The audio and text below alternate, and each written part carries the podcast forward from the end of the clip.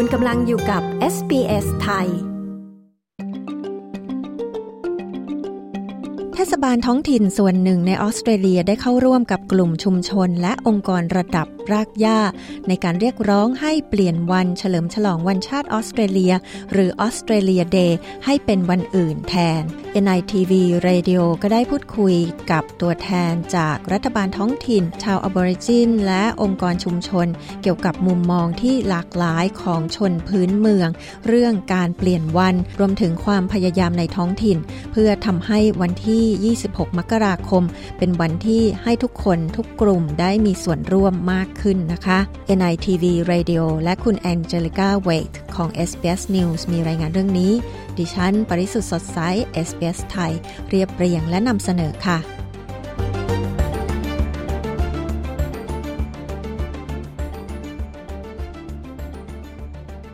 วันที่ 26 มกราคมถูกกำหนดให้เป็นวันชาติออสเตรเลีย หรือออสเตรเลียเดย์ โดยเป็นวันหยุดราชการทั่วประเทศในปี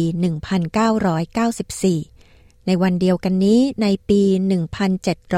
1788 กองเรือแรกหรือ First Fleet ได้ตั้งอาณานิคมสำหรับนักโทษที่ซิดนีย์โคฟซึ่งถือเป็นจุดเริ่มต้นการทำให้ออสเตรเลียกลายเป็นอาณานิคมของชาวยุโรปนะคะ และในวันเดียวกันนี้ก็เป็นวันแห่งความเจ็บปวดและความโศกเศร้าอย่างยิ่งสำหรับชาวอบอริจิน และชาวเกาะช่องแคบทอร์เรสจำนวนมากด้วยค่ะทศวรรษแห่งความรุนแรงจากการล่าอาณานิคม การถูกยึดทรัพย์สิน และความบอบช้ำทางจิตใจที่เกิดขึ้น กับคนกลุ่มแรกของชาตินับตั้งแต่วันนั้น จึงทำให้หลายคนเรียกร้องให้มีการเปลี่ยนวันฉลองวันชาติออสเตรเลียค่ะ NITV Radio ได้พูดคุยกับตัวแทนเทศบาลท้องถิ่น ตัวแทนชาวอบอริจิน และองค์กรชุมชนเกี่ยวกับการเปลี่ยนวันฉลองวันชาติ รวมถึงความพยายามในท้องถิ่น ที่ตระหนักถึงความเจ็บปวด และความบอบช้ำทางจิตใจ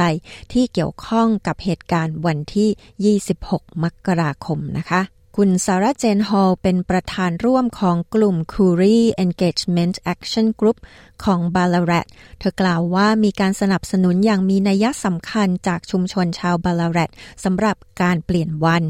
Uh, there is strong groundswell here in community, both Indigenous and non-Indigenous community. Must be noted that not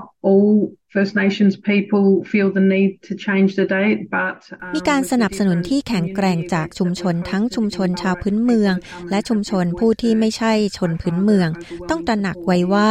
ไม่ใช่ชนกลุ่มแรกของชาติทุกคนที่รู้สึกว่าจำเป็นต้องเปลี่ยนวัน แต่จากกิจกรรมชุมชนต่างๆ ที่เราจัดในบาราแรดให้ผู้คนมาร่วม และฟังความคิดเห็นของพวกเขา มีการสนับสนุนอย่างล้นหลาม ให้วันชาติออสเตรเลีย เปลี่ยนไปฉลองวันอื่นแทนวันไหนก็ได้ตลอดทั้งปี คุณเจนฮอลเผย CEO ของบริษัทชาวพื้นเมือง Bendigo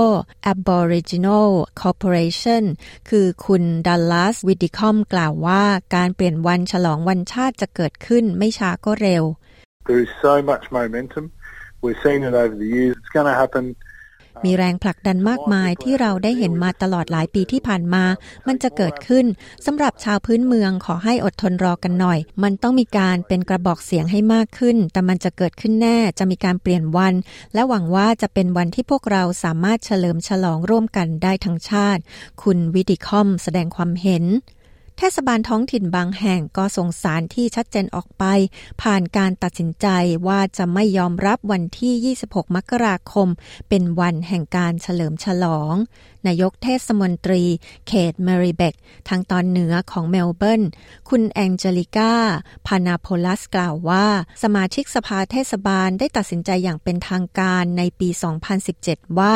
วันนี้เป็นวันแห่งการไว้ทุกข์มากกว่าวันเฉลิมฉลอง back then, um, you know, the count, the majority of councillors, they decided, you know, that January 26th is not a day to celebrate.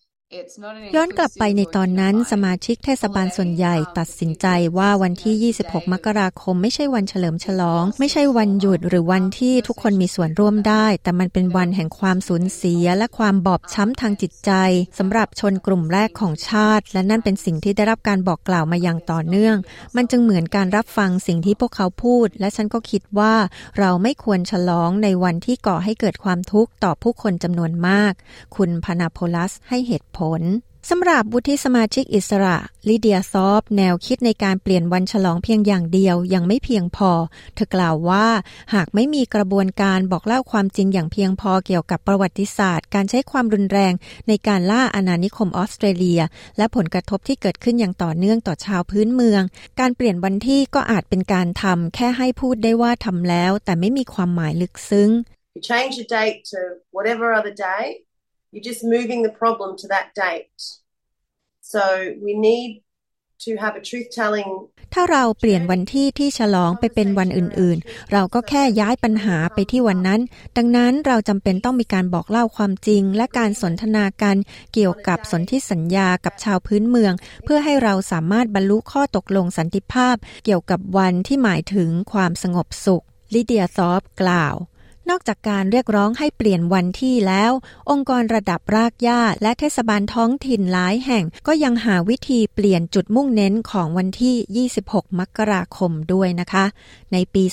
2020 วุฒิสมาชิกซอฟเป็นหนึ่งในผู้นำให้มีการประกอบพิธีย่ำรุ่ง หรือ Dawn Services ในรูปแบบของวันแอนแซกซึ่งได้รับความนิยมเพิ่มมากขึ้นเรื่อยๆ และมีหน่วยงานเทศบาลท้องถิ่นหลายแห่งนำไปจัดตามอย่างกิิจกรรม Dawn Services ที่จัดขึ้นในช่วงย่ำรุ่งของวันที่ 26 มกราคม เพื่อแสดงความตระหนัก และแสดงความเคารพต่อชนพื้นเมืองที่เสียชีวิตในสงคราม และการสังหารหมู่ในการล่าอาณานิคม ทหารชนพื้นเมืองที่เสียชีวิตในสงครามครั้งต่อๆมาผู้ที่ถูกนำตัวไปจากครอบครัวโดยเป็นส่วนหนึ่งของชาวพื้นเมืองรุ่นที่ถูกพราก หรือ stolen generation รวมถึงผู้ที่ได้รับผลกระทบจากความรุนแรงอย่างต่อเนื่อง จากการตั้งอาณานิคมด้วย วุฒิสมาชิกซอฟก็กล่าวว่าการเล่าความจริงที่เกิดขึ้นในพิธีเหล่านี้ สร้างโอกาสในการรับรู้ถึงความโศกเศร้า และความเจ็บปวดที่เกิดขึ้นในวันนี้สำหรับผู้คนจำนวนมากนะคะ สำหรับคุณวิดิคอมแล้ว พิธีย่ำรุ่งซึ่งจัดขึ้นในวันที่ 26 มกราคมในเมืองเบนดิโก เป็นโอกาสให้เขาได้ระลึกถึงประวัติศาสตร์ครอบครัวของเขาเอง และการที่ทหารชาวพื้นเมืองไม่ได้รับการปฏิบัติอย่างเท่าเทียมในอดีต I've got a personal connection. My grandfather, who's still alive today, is a Vietnam vet and and he returned ผมเองมีความเกี่ยวข้องส่วนตัวด้วย ปู่ของผมซึ่งยังคงมีชีวิตอยู่จนถึงทุกวันนี้ เป็นทหารผ่านศึกสงครามในเวียดนาม และเขากลับมาโดยไม่ได้รับการชดเชย ไม่เหมือนคนอื่นทั่วไปที่ต่อสู้เพื่อประเทศ ดังนั้นจึงเป็นเรื่องสำคัญอย่างยิ่งที่เราต้องระลึกถึงทหารอบอริจินของเรา คุณวิดิคอมกล่าว นอกจากนี้ยังมีการจัดพิธีย่ำรุ่งในวันแห่งการเอาชีวิตรอดของชาวพื้นเมือง วันที่ 26 มกราคมที่เมืองบาลาแรตทุกปี ตั้งแต่ปี 2020 คุณฮอลกล่าวว่านี่เป็นโอกาสสำคัญที่จะสะท้อนความสามัคคี และความเป็นน้ำหนึ่งใจเดียวกันในวันที่ 26 มกราคม It's a great opportunity for people to come together. Um, Aboriginal Torres Strait Islanders,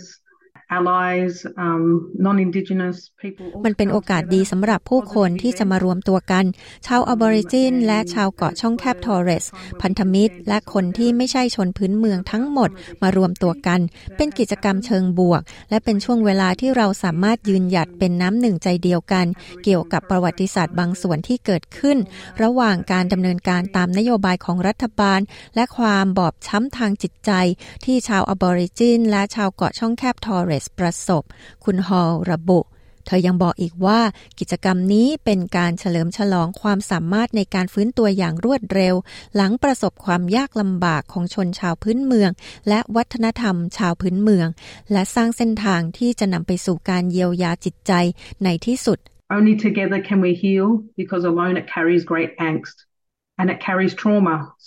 ด้วยการร่วมใจกันเท่านั้นที่เราจะเยียวยาจิตใจได้ เพราะการทนทุกข์อยู่ลำพังทำให้เกิดความทรมานและความบอบช้ำทางจิตใจ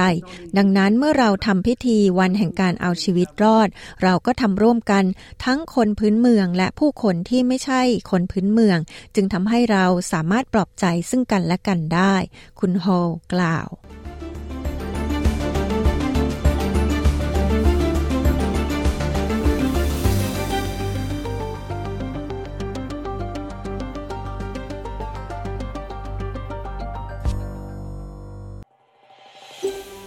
ต้องการฟังเรื่องราวน่าสนใจแบบนี้อีกใช่ไหม ฟังได้ทาง Apple Podcast Google Podcast Spotify หรือที่อื่น ๆ ที่คุณฟัง podcast ของคุณ